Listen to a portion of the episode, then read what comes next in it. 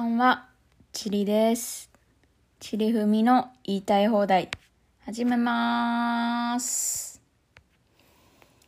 ということで、約1ヶ月以上、お待たせしました。やっと第2回です。しかもここでお気づきの方もいらっしゃるとは思いますが、今回は2回目にして一人での放送です。ふみさんが なんでいないかと言いますと、扁桃腺になったそうで、2日ぐらい会っていません。次回の放送は一緒にできることを楽しみにしてます。初めての一人、私がラジオを始めようとふみさんを誘ったことで始まったんですけど、一人だと何喋っていいかやっぱりね迷っちゃいますね。でまあ前回の第1回を私は自分で編集しながら聞いたんですけどまあなかなか編集って難しいですね。思うようにこううまくね意外と私あの喋るのが早いから何言ってるんか自分でもね分からんとこがあったりとかあってうまく音楽つなげれへんとか難しいなぁと思いながら1回目の放送してました。でしかも1回目の放送の時軽く一緒にお酒を飲んでてそれもあっていつもと声が違いすぎて気持ち悪ってなりますよね。よくまあ普通に日常生活なんかインスタのストーリーとか撮影した時よくこういうのなりますけど。うわーってなりました。まあこのラジオはこんな感じでだいたい20代のカップルがお互いの、えまあ、日常生活の会話をそのまま放送してるような番組なんですけれども、まあ、第2回にして1人ということです。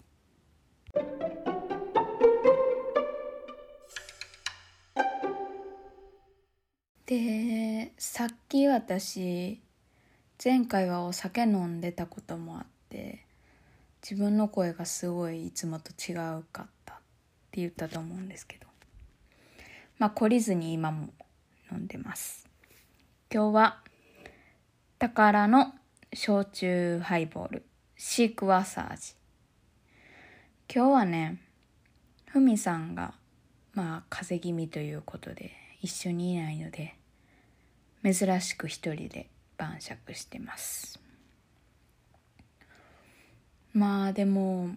コロナが流行って晩酌も増えましたね。今までまあよく外に食べに行ってたんですけどまあ一時期あのーオンライン飲み会も流行って私は最近もう全然してないんですけど。でまあそれを受けてね GoTo トラベルだったり GoTo イートだったり始まりましたけど。どこも全然イートはまだ始まったばっかりやし全然やってないんですよね。やり方がいまいちわからへん。GoTo トラベルは1回利用しました。えっと先月もう10月やから先々月かな。高知に行きました。で行ってみて分かったんですけどあのーそのなんていうんやろ都道府県の割引もやっとって調べたらいろんな県がそれぞれやってるんみたいなんですけどこうなんか一泊一人当たり5,000円引きますみたいな。GoTo トラベルだけじゃなくてそういうのあったらすごいやっぱり得やなって思いましたねで、私もともと旅行がすごい好きで。どちらかというともう完全にアウトドア派。疲れたなって時は家でダラダラしたい日もあるんですけど、基本的にはもう家におったら、あ、しんどい、疲れちゃう、なんかせなーって思っちゃうんですよね。やから基本的には外で過ごしたい派です。で、一人で今日何喋ろうかなと考えて、今まで行った国内、国外、おすすめの旅行先を紹介してみようかなと思います。で、あの、旅行先を紹介するにあたって、あんまり多すぎてもなまあメインの回というか、まあサブ回ぐらいの感じなんで、そんなに長くないでもなーと思いながら、3つピックアップしました。国内で、えー、西と東に分けて1つずつ。それから、えー、海外編で1つ考えてきました。では、紹介していきたいと思います。まずは、えー、西からいきたいと思います。西で私のおすすめは、まあさっきちらっと言っちゃったんですけど、高知県。一番最近行ったから覚えてるだけかな。高知に、えー、お盆ぐらいに1泊2日で、嘘です。2泊3日で行ってきました。えー、1泊目は、えー、高知市内のホテル日光高知に泊まって、2日目が中津渓谷っていう山の中の、えー、ホテルに泊まりました。1, 1泊目の日光高知はまあ言わずもがなのこう、えー、日光系列ちょっと市街から気持ち離れてるかななんですけど、やっぱり、年季入ってると言っても綺麗にしてはるし。で、モーニングは、コロナでも、えー、ビュッフェやったんですけど、えー、すごい対策もしっかりされてて、美味しかったです。で、高知市内の何が良かったなっていうと、まあ王道なんですけど、広め市場。なかなか地元のある意味フードコートみたいな居酒屋っぽいのがいっぱい集まってて、それも楽しいし、でも二人で一番、うわ、美味しいってなったんが、餃子？あ今、先に調べといたらよかったなと思いながら名前を忘れてしまったんですけど、一口餃子で皮がパリッとしてて、めっちゃ美味しかったです。おる間に初日と2回目とあ最終日と2回食べました。今写真見返してたら、安兵衛っていうお店。多分有名なんですけど、めちゃくちゃ美味しくて、1日目は広め市場で食べたかったのがまさかの売り切れで、他の店舗行って食べて、3日目にもう一回広め市場で食べました。ちなみに、広め市場以外の方が、タレまでそのお店ので美味しかったのでおすすめです。あとは、最終日に食べた、カツオの子供？本当に新鮮な高知、高知でしか食べられへんみたいなのを食べて、めっちゃくちゃ美味しくて感動しました。多分、ふみさんが聞いてたら3日間の中で一番って言うてるはずです。で、2日目泊まった中津渓谷は、最近なんかちょっと、インスタとかでも話題になってるみたいなんですけど、仁淀ブルーっていう、川が透明度がすごい高くて、ブルー、青く見える渓谷があって、もう本当にその横に一番多分近いホテルやと思うんです。中津渓谷、湯の森っていうところ。すぐ散策にも行けるし、で、朝ごはんも美味しいし、夜ご飯は和食かフレンチ一緒のグループで行ってもそれぞれ選べるんですけど、シェフの人がもともとフレンチ出身みたいやったみたいで、フレンチにしました。ふみさんすごいフレンチ苦手で、二人でもうずっと、え、どの食器使ったらええの？って言いながら 食べてました。高知は、その、市内だと都会感、まあ食べ歩きというかまあはしご酒ができたり。で、市街に行くと自然を感じられて、どっちも満喫できてすごく良かったです。ただ中津渓谷とか、あと有名な四国カルスト、山の上にあるところなんですけど、そこに行くのにもうめっちゃめちゃ細い山道。1時間以上で、結構それはメンタルにきました。おすすめです。では、次、東のおすすめは、鎌倉ですね。長野でこの間に泊まった赤倉観光ホテルも最高高に良かったんですけど、ホテルが最高すぎて、長野じゃないわ。新潟ですね。やけど、トータルしたら観光も含め鎌倉かな。もう行ったのは結構前で、大学生の時やったんで、もう、何年 ?5 年ぐらい前。やから、はっきり高知ほどは覚えてないんですけど、ホテルはブレスホテルっていうところに泊まって、つげ沼海岸読み方もあんまり覚えてないんです。そこから歩いて15分ぐらいやったかな。草原もあります。で、今時のデザイナーズホテルみたいな感じで、ネイキッド。有名なあの、プロジェクションマッピングをしてる人らとコラボした部屋があったりとか、すっごい今時なんですよ。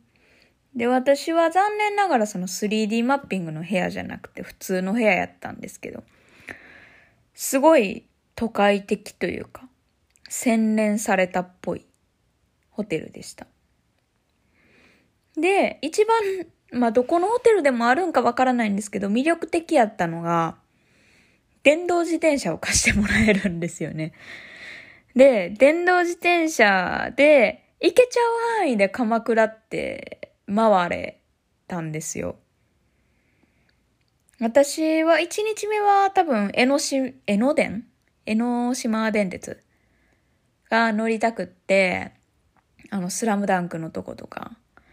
で、あの、小町通りやっけ？あの、何だっけ、クレープの国立湖とかがあったりとかの一番メイン食べ歩きもできる通り。そこは電車で行ったんですけど、二日目の江ノ水、新江ノ島水族館、江ノ島、あとなんかテラスハウスで誰か食べてたとかいうあの、サンゴ礁っていうカレー屋さんとかは全部自転車で行きました。それも季節が良かったのもあってめっちゃ楽しかったです。で、うまく回れたもあって、東はもう鎌倉が一番ですね。電車での、まあ旅も楽しめ、かつ自転車でいろんなところ回れたりっていうのが楽しかったですね。いい季節に、過ごしやすい季節に行くのが個人的なおすすめです。さあ、で次が一応最後予定の国外、海外のおすすめ。まあ今行けへんのですけど、どこかなって言われたら、モロッコかなモロッコか、スペインか、ニューヨークですね。まあでも一番直近なんもあって、やっぱりモロッコめっちゃおすすめです。えー、っと、5泊7日くらいで行ったのかな。マラケシュっていう一番こう観光産業で成り立ってるところと、えー、シャウエン、青い町って言われてるところ。あとはカサブランカ、首都になるんですかね。と、行きました。最初マラケシュ行ってめっちゃびっくりしたんが、もう日本人って敏感なんでしょうね、きっと。もう鼻疲れ、臭すぎる。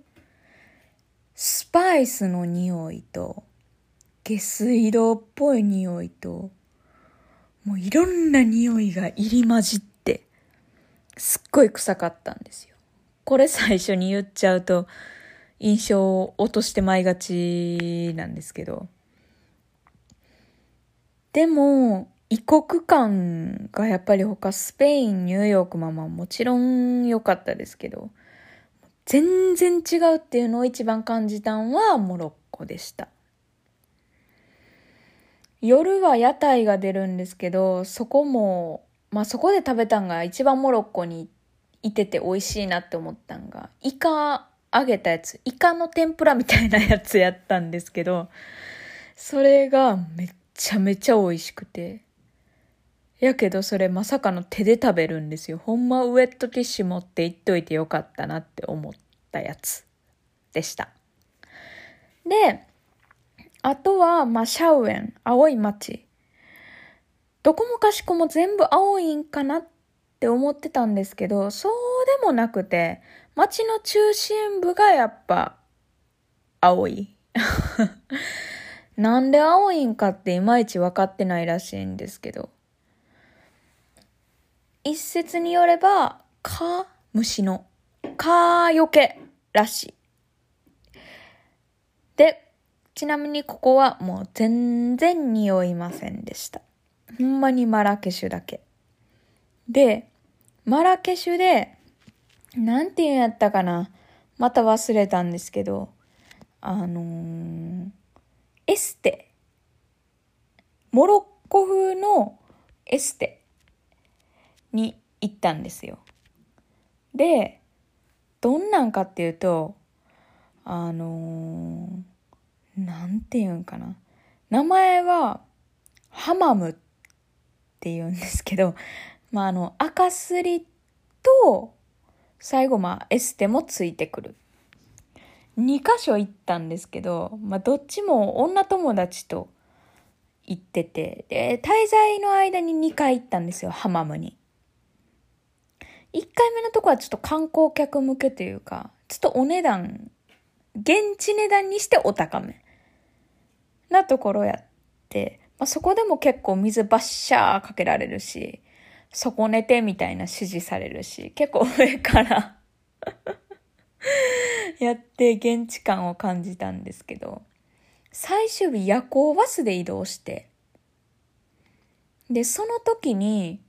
あの、ホテルチェックアウトしてからお風呂入られへんけど、もうそのマラケシュめっちゃ臭かったから、お風呂入らのもう気持ち悪すぎて夜行バス寝られへんってなって、じゃあハマムで入っていけばいいやんっていう、うわ、いいこと思いついたなーって言って、ハマム行ったんですけど、結構どっちかっていうと、現地寄りのハマムに 行って、もうなんか、ずっと従業員の人喋ってるし、水のかけ方も、なんやろな。あの、まあ、ホースで水かけられてるぐらいの水圧で、あの、桶でめっちゃ全力で水かけられるんですよ。日本やったらありえへんなと思って。で、喋ってる間めっちゃ裸で放置されるし、何やってんねやろなと思いながら。まあでも現地感体験できてよかったですけどね。何より日本人にとっては暑さと匂いが辛かった。でも、異国感を一番感じられて、ある意味こう日常から抜け出せるというか、ああ、全然違うなって思えんのはやっぱりモロッコで、行ってよかったなって一番思えたところでした。ぜひ機会あれば行ってほしい。です。